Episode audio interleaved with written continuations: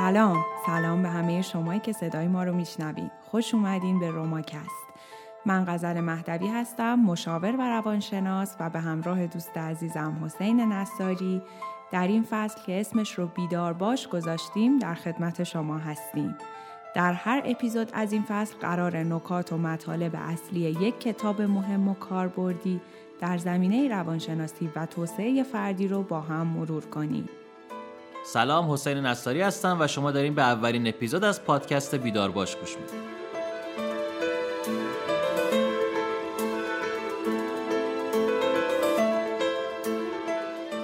قبل از اینکه بریم سراغ کتاب اول دغدغت رو برای مخاطبمون بگو بگو که اصلا برای چی می‌خوای این کتابا رو معرفی بکنی یا اصلا دلیل اصلی چیه که شروع کردی به تولید این پادکست راستش من فکر می‌کنم که یک سری از کتاب های روانشناختی هستن که خب جنبه درسی و آکادمیک دارن که افراد نمی‌تونن اینا رو در واقع باش ارتباط برقرار کنن. اما ما یک سری کتاب هایی داریم که در حیطه روانشناسی و توسعه فردی نوشته شده و اینها بسیار بسیار کاربردی و عملی در زندگی روزمره ما استفاده میشن. من موقع مواجهه با تک تک این کتاب هایی که می‌خوایم در این پادکست در موردشون صحبت بکنیم. تاثیراتی روی زندگی خودم دیدم و استفاده کردم که فکر کردم بیان اینها ممکنه بتونه برای مخاطب ما هم خوب و جذاب باشه و رو زندگیش تاثیر مثبت بذاره. چون این روزا به هر حال می‌دونی که خیلی ها فرصت کتاب خوندن ندارن. خیلی وقتا این کتاب ها طولانی هن. تعداد صفحاتشون زیاده. فکر کردم که از این طریق ما می‌تونیم پیام اون کتاب ها رو در قالب یه گپ و گفت خودمونی به مخاطبمون برسونیم. خیلی ممنون غزل که گفتی. من فکر می‌کنم الان که دیگه جامعه ما خیلی کتابخون نیست و رفتن سمت که بخوان گوش بدن و اینا خیلی همچین چیزی بخواد به دردشون بخوره که بخوان یه پادکست رو گوش بدن. کتاب اولی که می‌خوای توضیح بده چیه؟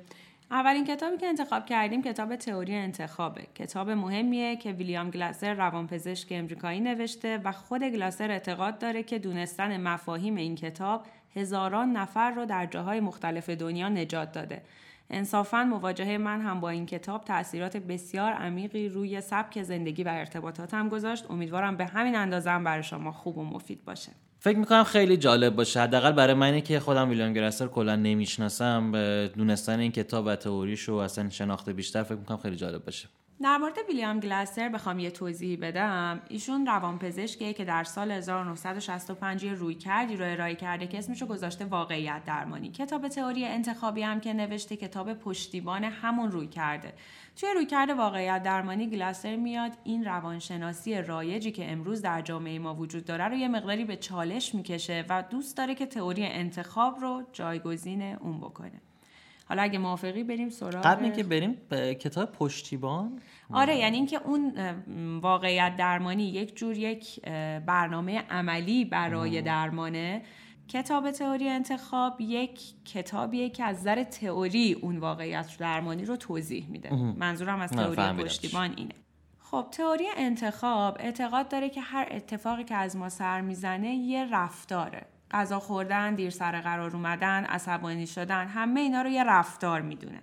حالا ما وقتی که در ارزای نیازهامون ناکام میشیم به ناچار دست به رفتار می‌زنیم. یعنی شما وقتی احساس گرسنگی می‌کنی رفتار غذا خوردن بعد از اون اتفاق میفته این رفتار رفتار درستیه در پاسخ به نیاز به گرسنگی. اما خیلی وقتا این پاسخها پاسخهای کارآمد و درستی نیستند هرچند که ما انتخابشون کردیم.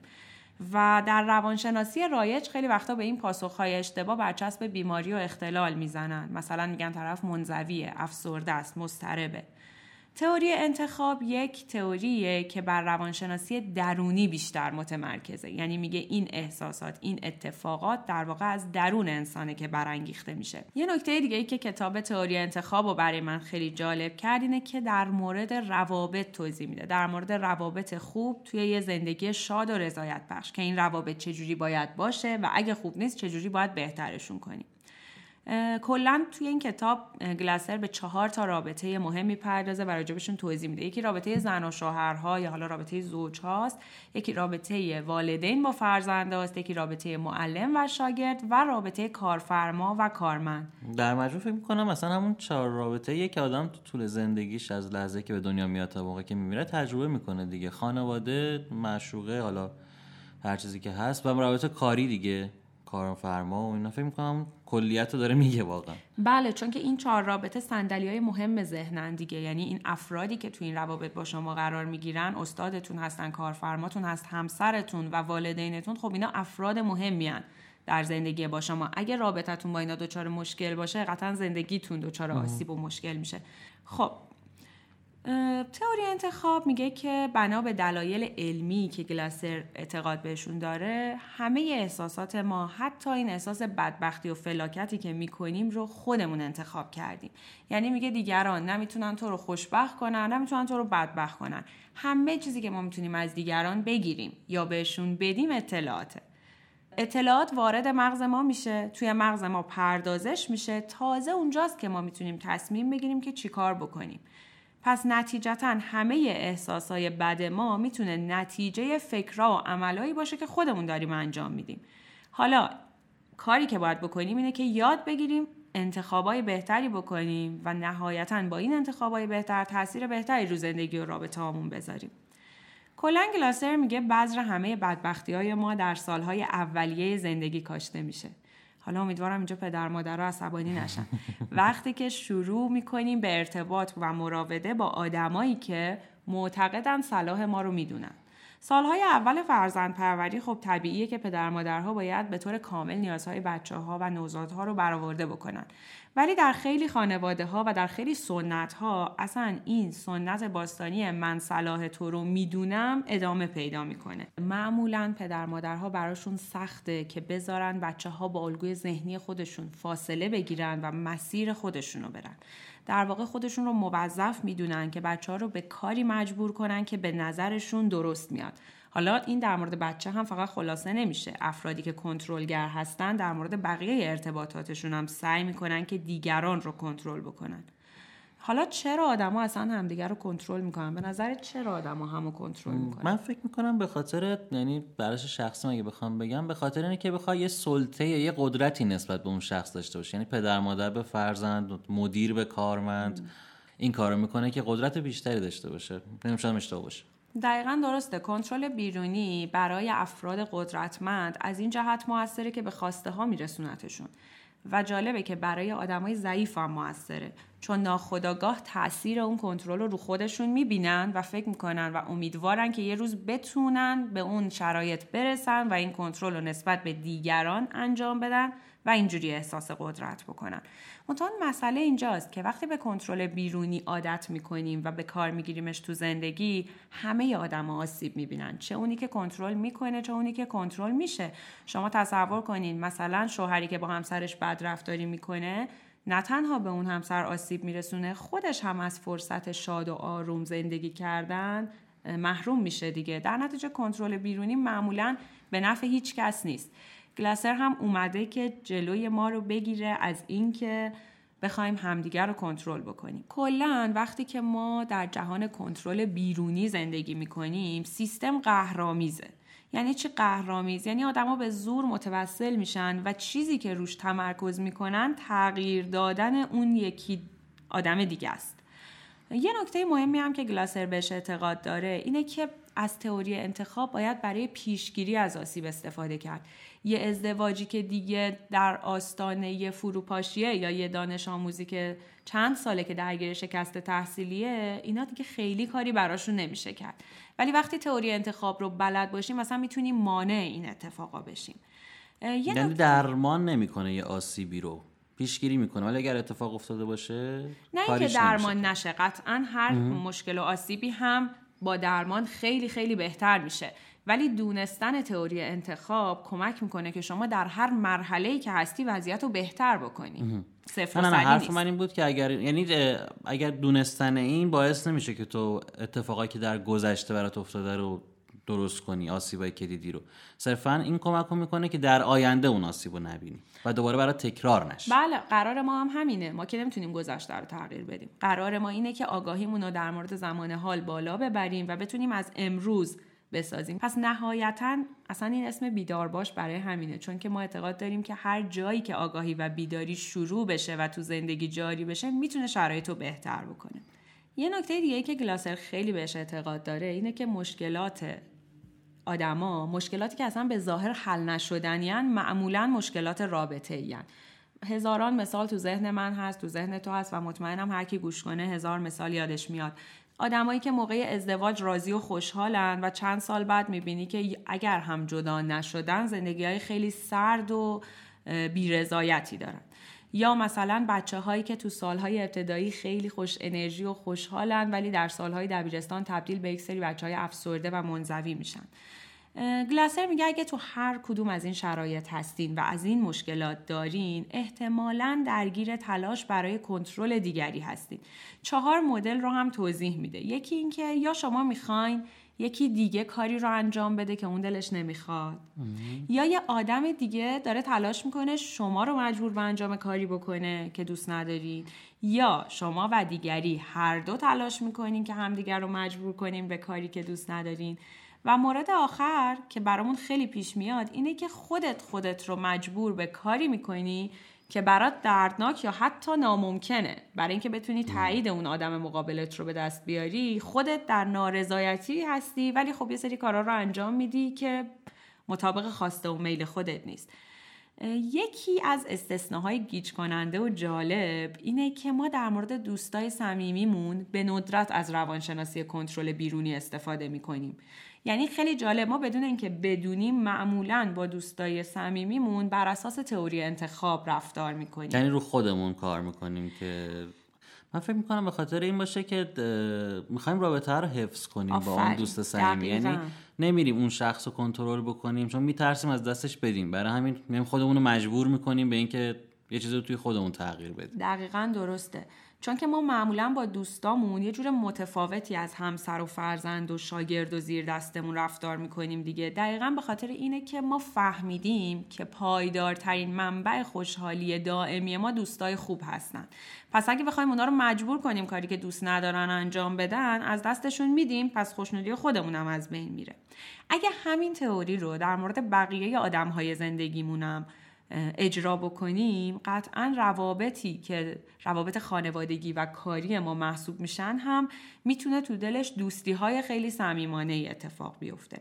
یه موضوع بسیار مهمه دیگه که تو روابط ناکارآمد ما داریم احساس مالکیته خیلی از ما فکر می‌کنیم که وقتی وارد رابطه با کسی میشیم باید مالک اون فرد بشیم. اگر که بچه دار میشیم یعنی ما مالکیم. اگر معلم هستیم یعنی مالک شاگردمونیم. دیگه بهش اجازه نمیدیم اون پیشرفتی که دوست داره بکنه دیگه بهش اجازه نمیدیم اون مسیری که دوست داره بره. و اون رو وادار می‌کنیم به کاری که دوست نداره. ولی خب در مورد دوستامون همچه اعتقادی که نداریم. در واقع مهرورزی بدون احساس مالکیت یکی از معیارهای مهم دوستی صمیمانه است. مهرورزی بدون مالکیت. حالا شما حساب کنید در هر رابطه ای اگه شما بتونید محبت بدین و محبت بگیرین بدون احساس مالکیت اون رابطه می‌تونه به یک دوستی صمیمانه تبدیل بشه. حالا هر اسمی که داشته باشه. من فکر می‌کنم این اگر واقعا یاد بگیرم برای بچه ها و نسل آینده خیلی مهم باشه که اگر پدر و مادرها بتونن این حس رو نداشته باشه شما واقعا تک و توک دیدم بچه هایی که پدر مادرشون حسشون این شکلیه. دوستش دارن بچه رو خیلی دوستش دارن عاشقشن ولی اون حس مالکیت رو نسبت اون بچه ندارن. یعنی بچه آزاد هر کاری بکنه و پدره واقعا یا مثلا مادره خیلی صمیمانه باش برخورد می‌کنه. حالا هر کاری که حالا بچه انجام میده شاید هم اشتباه باشه جلوشو نمی‌گیرن. شاید صرفا به عنوان یه دوست نصیحتش بکنن. و اون بچه بچه موفق تری بچه آزادتری هم بچه با درک تری و فکر می‌کنم در موفق تر میشه. منم کاملا موافقم.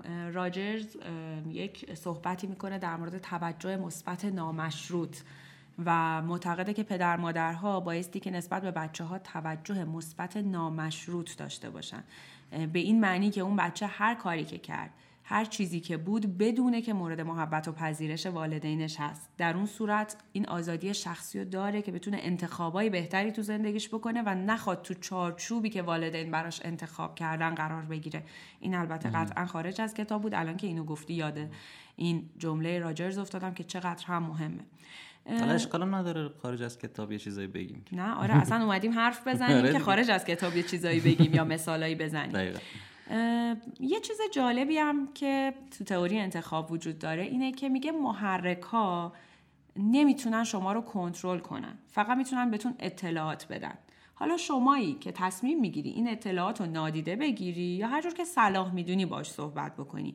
خب معمولا این اتفاق واسه ما نمیفته خیلی از ما محرک پاسخی زندگی می‌کنیم. یعنی طرف مثلا توی جلسه کاری موبایلش زنگ می‌زنه اصلا صرف زنگ این موبایل اینو حل میده به سمت اینکه جوابش بده. اون لحظه اصلا به این فکر نمی‌کنه که آیا اصلا واجب این تلفن آیا درسته که من اون جلسه رو قطع بکنم یا اون آدمی که روبروم نشسته رو متوقف کنم که به تلفنم جواب بدم؟ آیا اصلا اون کسی که زنگ زده رو می‌خوام الان باش صحبت کنم یا نمی‌خوام؟ سریع میریم سراغ پاسخ. تئوری انتخاب میگه در این لحظه باید وایسیم فکر کنیم و بهترین انتخاب بکنیم. یا مثلا خیلی از مادرها اینم باز مثال خود گلاسره. خیلی از مادرها برای ایجاد احساس گناه تو فرزنداشون از این کنترل بیرونی استفاده می‌کنن. تو به من سر نمی‌زنی تو منو دوست نداری تو برای من فلان کارو نمی‌کنی.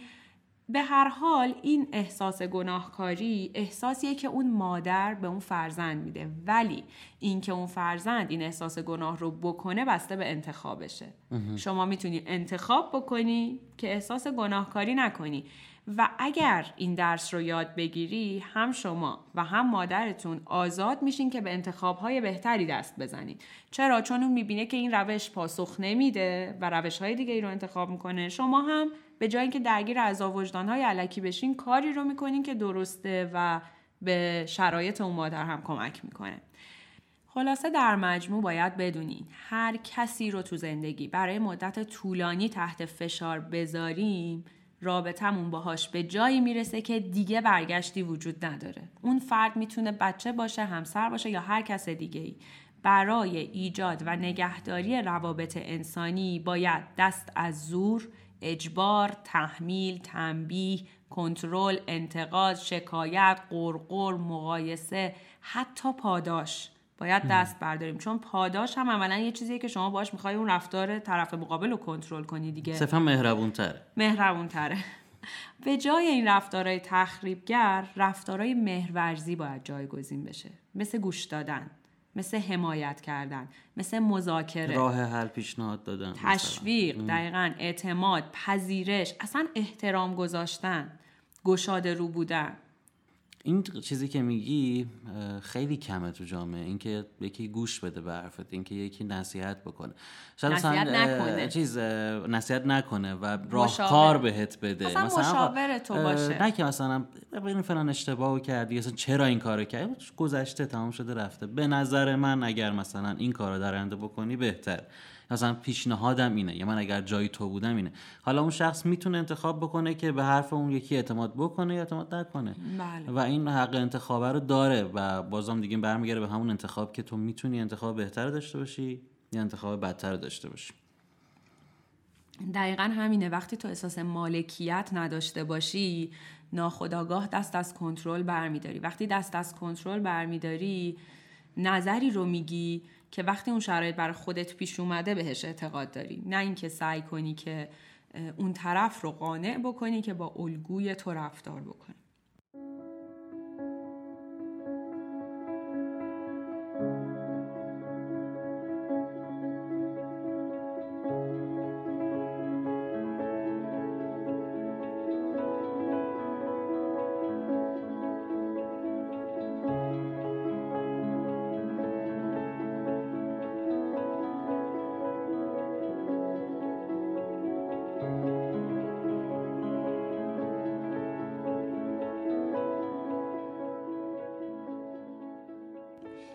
بخش دوم کتاب به یه موضوعی می‌پردازه که خیلی خیلی ساده است و خیلی هم جالبه به همون اندازه. دنیایی که آدما توش زندگی می‌کنن یه دنیای واحده. ولی برداشتی که آدمها از این دنیای واحد دارن بسیار بسیار متفاوته. ما معمولا واقعیت اونجوری که دوست داریم و عادت داریم برداشت می‌کنیم. یاد این دوست داریم یا می‌بینیم؟ اونطوری که عادت داریم ببینیم. یا دوست داریم اونجوری که یاد گرفتیم که ببینیم یاد فکر می‌کنم بهتر آره باشه. یاد گفتم گرفتیم. بعد این واقعیت این شکلی ببینیم. اصلا نه علاقه داریم دوست داریم یاد گرفتیم عادت داریم. به هر حال برداشت هر کسی با فرد دیگه ای متفاوته. علت این برداشته هزاران چیزه. هزاران ریشه داره که ما از یه موضوع یه برداشت خاصی می‌کنیم. ولی مسئله اصلی اینه که قرار نیست همه مثل هم ببینن. یاد این تمثیل فیل در تاریکی که توی مصنوی هست افتادم که میگه پیل اندر خانه تاریک بود عرضه را آورده بودندش هنود از برای دیدنش مردم بسی اندران ظلمت همی شد هر کسی. دیدنش با چشم چون ممکن نبود اندران تاریکیش کف می بسود. میگه فیل رو در یک فضای تاریکی گذاشتن آدم ها دونه دونه میان و چون تاریکه سعی می‌کنن که با حس لامسه در تاریکی تشخیص بدن که این چه موجودیه. آن یکی را کف به خورتوم افتاد گفت همچون ناودان است این نهاد. فیل رو شبیه یه ناودان تصور کرد چون دستش رو به خورتوم آن یکی را دست بر گوشش رسید. آن برو چون بادبیزن شد پدید. آن یکی را کف چو بر پایش بسود گفت شکل پیل دیدم چون عمود. آن یکی بر پشت او بنهاد دست گفت خود این پیل چون تختی بوده است. شکل تخت می‌بینه چون به پشت فیل دست گذاشته. همچنین هر یک به جزوی که رسید فهم آن می‌کرد هر جا میشنید. از نظرگه گفتشان شد مختلف. آن یکی دالش لقب داد این الف. حالا این مصنوی در واقع این داستان ادامه داره و بسیار هم موضوع اینه که وقتی واقعیت رو نمی‌بینیم اون چیزی که خودمون می‌خوایم رو برداشت می‌کنیم دیگه. نه اینکه وقتی نمی‌بینیم واقعیت ثابته ولی ادراک ما از اون واقعیت متفاوته و اتفاقا چیزی که مهمه ادراک ماست. چیزی که مهمه اون چیزی که... بله اون چیزی که ما چون ما بر اساس ادراکمون داریم رفتار می‌کنیم دیگه. خب تئوری انتخابم هم همینو میگه. میگه که ادراکات ما متفاوته و یه دلیل جالب براش میاره. میگه که چون ما هر کدوم دنیای مطلوب خودمون رو داریم. این کلمه دنیای مطلوب تو این کتاب کلمه مهمیه و راجبش خیلی توضیح میده. میگه هر کدوم از ما یه تصاویر ذهنی داریم که از سالهای اول زندگی اینو می‌سازیم واسه خودمون. تو طول زندگی هم هی بازآفرینیش می‌کنیم که اون مجموعش میشه دنیای مطلوب ما. مثلا آدمایی که خیلی دوستشون داریم یا دوست داریم باشون باشیم. مثل پدر مادر همسر فرزند دوستای نزدیک. دو چیزایی که خیلی دوست داریم یا دوست داریم تجربهشون کنیم. یکی عاشق کتابه یکی عاشق سفره یکی عاشق فیلمه. چیزایی که آدم ها دنبالش هستن که تجربهش کنن جز دنیای مطلوبشونه. و سومی باورها و عقاید و اعتقادات ماست. هر جوری که اعتقاد داشته باشیم به هر حال این یک سیستم و نظامی داره که اون نظام جزو دنیای مطلوب ما طبقه بندی میشه. حالا دلیل اینکه اینا اومدن تو دنیای مطلوب ما اینه که وقتی ما با اینا تماس داشتیم و در کنار اینها بودیم احساس بسیار خوبی رو تجربه کردیم. مثلا یه کودک در آغوش مادرش چقدر احساس ایمنی و آرامش می‌کنه؟ همین باعث میشه مادر برای همیشه بیاد تو دنیای مطلوب کودک. یا شما موقع دیدن یه فیلمی که خیلی دوست دارین انقدر احساس خوبی تجربه می‌کنین که مثلا سینما براتون میشه یک بخشی از دنیای مطلوبتون. آدمای قدرتمند حالا رئیس معلم والدین هر کدوم در هر لول قدرتی که دارن معتقدن اون چیزی که تو دنیای مطلوب من وجود داره درستترینه و باید به دنیای مطلوب دیگران هم تحمیل بشه.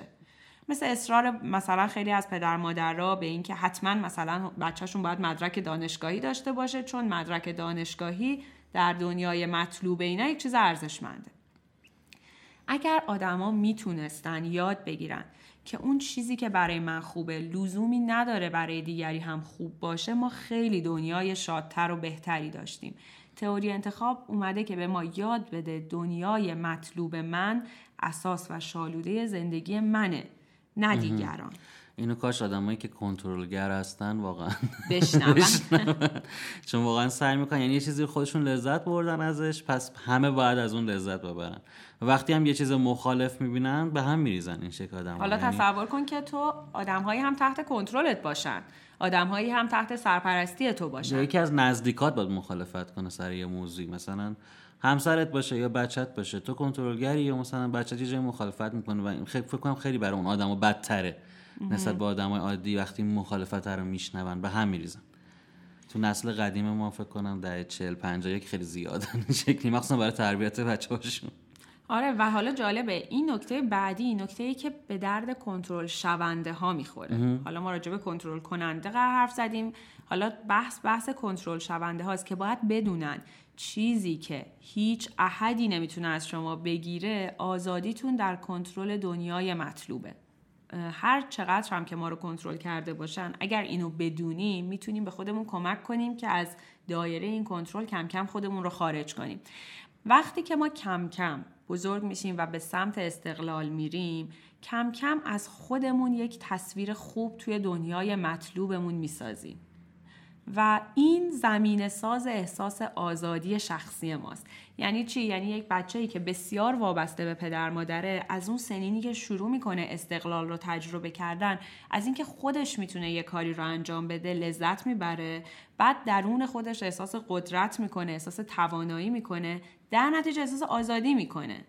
حالا هر چی که آدمای دنیای مطلوب ما یعنی همون پدر مادرها مراقب هامون بیشتر به ما اجازه بدن که کارامون رو خودمون انجام بدیم این احساس کارایی بیشتر میشه و بیشتر و بهتر می‌تونیم مراقبت کردن از خودمون رو یاد بگیریم. خب حسین اگه یادت باشه توی مبحث قبلی فهمیدیم که تئوری انتخاب به هر چیزی که از ما سر می‌زنه میگه رفتار. فرقی هم نمی‌کنه که این رفتار چی باشه. ساده و بدی و روزمرم چیزای ساده چیزای پیچیده همه اینا یه رفتاره. توی بخش بعدی کتاب گلاسر از یک موضوع خیلی مهمی حرف می‌زنه به اسم رفتار کلی. منظورش از این واژه اینه که هر رفتار از چهار تا معلفه تشکیل شده. فکر، عمل، احساس و فیزیولوژی. می‌تونیم تصور کنیم که یک ماشینی رو با چهار چرخ داریم. دو چرخ جلو. فکر و عملن. دو چرخ عقب احساس و فیزیولوژی. اگر که ما ماشینه باشیم دو چرخ جلو رو روش کنترل مستقیم داریم که فکر و عملمونن. احساس و فیزیولوژی کنترل غیر مستقیم روشون داریم. برای اینکه این مفهوم ملموستر بشه یه مثالی براش تو خود کتاب زده که کاملا نشون میده که منظورش از اینکه رفتار یک ماشین در حال حرکته و فکر و عمل و احساس و فیزیولوژی به هم مرتبطن دقیقا چیه؟ فرض کنین که شما امروز صبح از خواب بیدار میشین شروع می‌کنین ورزش کردن. اگر ورزش کردن رو یه رفتار کلی در نظر بگیریم در مرحله اول شما به ورزش کردن فکر می‌کنین چون اصلا تصمیم می‌گیرین که این کار رو انجام بدین. بهش فکر کردین. مرحله بعد اقدام می‌کنین. مثلا لباس مناسب میپوشین بطری آبتون رو پر می‌کنین شروع می‌کنین به دویدن. توی مرحله سوم به دنبال دوتا مرحله اول شما شروع می‌کنین یک سری احساسات تو وجودتون تجربه می‌کنین. مثلا ممکنه اول برای شروع ورزش احساس بی‌حوصلگی کنین بعد موقع ورزش احساس خستگی کنین تموم که شد احساس شادی و رضایت و هیجان بکنین. در اتفاقاتی که کلا تو طول اون ورزش برات میفته احساساتی, احساساتی که, که به دست میده. چرخ چهارم یعنی فیزیولوژی هم قطعا این مراحل رو داره همراهی می‌کنه. بدون اینکه شما روش کنترلی دیگه داشته باشین. چون اون سه مرحله داره توی فضا کار می‌کنه چرخ چهارم هم همینه. ضربان قلب میره بالا تنفس سریع میشه تعریق زیاد میشه. خب همه و همه اینها تاثیر متقابل رفتار و فیزیولوژی انسان رو داره نشون میده. همونجوری که شما در مورد افرادی که دچار بیماری های قلبی ممکنه ببینین که انتخاب می‌کنن که غذای پر چپتر بخورن انتخاب ممکنه بکنن سیگار بکشن ورزش نکنن. خب این انتخاب ها این فکرها این عمل ها نهایتا به فیزیولوژی هم برمیگرده و نتیجهش مثلا ممکنه بشه همون آره. بیماری های جسمی. یا مثلا فرض کنیم وقتی که احساس افسردگی می‌کنین البته گلاسر اعتقاد داره بگیم که افسردگی کردن یا بگیم که ما افسردگی رو انتخاب کردیم حتی اگه غیر مستقیم باشه. معمولا در مواقع افسردگی مغز ما پر از فکرهای ناراحت کننده و یساوره نسبت به خودمون نسبت به دنیا نسبت به آینده. همزمان با این فکرها تمایل ما به خواب بیشتر میشه. به خاطر اینکه خب خواب یه راهیه برای خاموش کردن فراره آره یه راه فراره برای فکر. دقیقا. با این روند خب فعالیتمون کم میشه. تا اونجا که دیگه حال هیچ کس رو نداریم حال هیچ کاری رو نداریم. پس داره عمل کردمونم در پی افسردگی تغییر پیدا می‌کنه. از نظر احساسی هم ما تغییر قابل ملاحظه می‌کنیم. احساس غم احساس ناامیدی احساس اندوه معمولا اینا تو افسردگی خیلی غالبن دیگه. حالا فیزیولوژی و کارکرد بدن هم این مسیر رو پشتیبانی می‌کنه. احساس خستگی، احساس بیحالی، انرژی و رمق کم، تغییرات تو خواب، تو اشتها همه اینا نشون میده که پس تغییرات بدنی هم داره همزمان با افسردگی اتفاق میفته. مجموعه این چهار معلفه رفتار کلی افسردگی رو می‌سازه. پس ما تغییر عمدی تو هر کدوم از این معلفه ها بدیم می‌تونیم اون چرخه افسردگی رو روش تاثیر بذاریم چون تغییر هر عنصر یکی از این چهارتا رو بقیه هم تاثیر می‌ذاره دیگه مثلا وقتی که یک کسی برای درمان افسردگیش از درمانهای شناختی استفاده می‌کنه در واقع داره درمان را از افکار و احساساتش شروع می‌کنه. وقتی که ما دارو درمانی می‌کنیم و از دارو استفاده می‌کنیم در واقع داریم کارکردهای بدنی و اندازه انتقال دهنده های عصبیمون رو تغییر میدیم و از این راه وارد پروسه درمان میشیم. وقتی که شیوه های رفتاری مناسب مثل افزایش فعالیت یا ارتباطات دوستانه رو تقویت می‌کنیم از جنبه رفتار درمانی و عمل وارد فرایند درمان میشیم. با این طرز نگاه هیچ کس دیگه قربانی بیماری های روانی نیست. حداقل تعداد زیادی از بیماری ها از نظر گلاسر شما از انتخابای خودتون بهره می‌برین یا قربانی انتخابای خودتون میشین؟ درک اینکه به آدما بگین که شما همیشه برای انتخابای بهتر آزادین یا اینکه بگی آقا احساس بدبختی رو شما خودت انتخاب کردی ممکنه اول سخت باشه برای اون فردی که اینو میشنوه. ولی اگر که به این باور آدم برسه یک خوشبینی ایجاد میشه. انگار که یک بازنگری شما در تعریف آزادی و اختیار شخصیت می‌کنی. یعنی می‌دونی که چقدر می‌تونی مؤثر باشی در اینکه انتخابهای بهتری بکنی و حال بهتری رو تجربه بکنی. خیلی مفصل گلاسر تو کتاب توضیح میده که علتهایی که ممکنه باعث شه ما خداگاه یا ناخداگاه در مقابل مشکلات افسردگی کردن رو انتخاب کنیم چیه؟ مثلا یه مثال می‌زنه میگه که کنترل خشم. اگه ما افسردگی نداشته باشیم خیلی از ناراحتیامونو با ابراز خشم می‌خوایم نشون بدیم. حتی گاهی خشمای کنترل نشده. ولی چون یاد گرفتیم معمولا ابراز خشم کنترل نشده راه به جایی نمی‌بره ما رو به خواسته هامون نمیرسونه یا خیلی اوقات اصلا جرأت نداریم که اون خشم رو بروز بدیم این سرکوب خشم تو وجود ما تبدیل میشه به افسردگی که قابل پذیرش تره که کم درد سرتره همونجوری که گفتم که اون نیازه اتفاق میفته حالا ما برای پاسخش انتخاب می‌کنیم که افسردگی رو به جای ابراز خشم انجام بدیم. یا مثلا گاهی آدما برای اینکه درخواست کمک کنن بدون اینکه بخوان خواهش و التماس کنن بدون اینکه بخوان غرورشون جریه دار بشه از راه افسرده شدن کمک می‌گیرن. یعنی افسرده شدن یه راه قویه برای اینکه پیام کمکم کن رو به دیگران ارسال کنیم. یه مثال می‌تونی برای این بزنی؟ من متوجه نشدم چه شکلی. یعنی اینکه شما نهایتا و به صورت غیر مستقیم یا حتی شاید ناخداگاه وقتی که افسرده میشین دیگران به سمت شما میان برای کمک کردن. در واقع شما ممکنه در حالت عادی کمک خواستن از دیگران براتون سخت باشه. ولی این رو با افسردگی نشون میدین. یعنی, یعنی کلامی نیست ولی خب چون مردم تو رو می‌بینن که افسرده شدی بله. ناخداگاه میان که کمک میان که کمکت کنن. یعنی شما به جای این پیام کمکم کن یه جوری بله با افسردگی این پیام رو میرسونین. گاهی هم از افسردگی به عنوان یه توجیه یا بهانه‌ای برای انجام ندادن کارهایی که دوست نداریم یا ازشون میترسیم استفاده می‌کنیم. این تجربه رو من خودم داشتم که برای پایاننامه ارشدم. خب پایاننامه برام بسیار پروژه سخت و سنگینی بود و یادمه که چند ماه مونده به دفاع. من کاملا تبدیل شده بودم به یک موجود افسرده ای که دلم نمی‌خواست این کار رو انجام بدم. و وقتی که پرسه درمان رو شروع کردم واقعا خودم متوجه شدم که عدم تمایلم به انجام کارهای پایان نامه باعث شده بود که من افسردگی رو به صورت ناخودآگاه انتخاب کنم. چون وقتی من یادم افسردم انگار دیگه ازم انتظار نمیره. یا خودم از خودم انتظار ندارم که دیگه کاری رو بکنم. مثلا توانش رو در خودم باز کردن این ناخودآگاه این اتفاق برای من افتاده بود. یا مثلا کسی که سالهاست در یک ازدواج ناموفق و پرتنش گیر کرده ولی جرأت نداره که با جدایی یا حاشیه های بعدش روبرو بشه. خب افسردگی در این شرایط هم یه انتخاب جایگزینه. هرچند که خب انتخاب به درد بخوری نیست چون دیر یا زود شما باید با مشکلت مواجه یعنی مشکل مشکل گذاشتنه به شکلی. دقیقا همینطوره. پس اگه بخوام یه جنبندی کلی نسبت به صحبت آخر داشته باشیم افسردگی یه جور سیستم دفاعیه که مغز ما داره در رابطه با اون اتفاقی که داره برامون میفته و اون چیزی که شکل گرفته درسته؟ گلاسر اینا رو مثال می‌زنه به عنوان راه های جایگزینی که افراد رو به سمت افسردگی می‌بره در مقابل مشکلات. اما نکته که خیلی خیلی اینجا مهمه اینه که ما داریم در مورد کتاب تئوری انتخاب و دیدگاه گلاسر در این مورد صحبت می‌کنیم.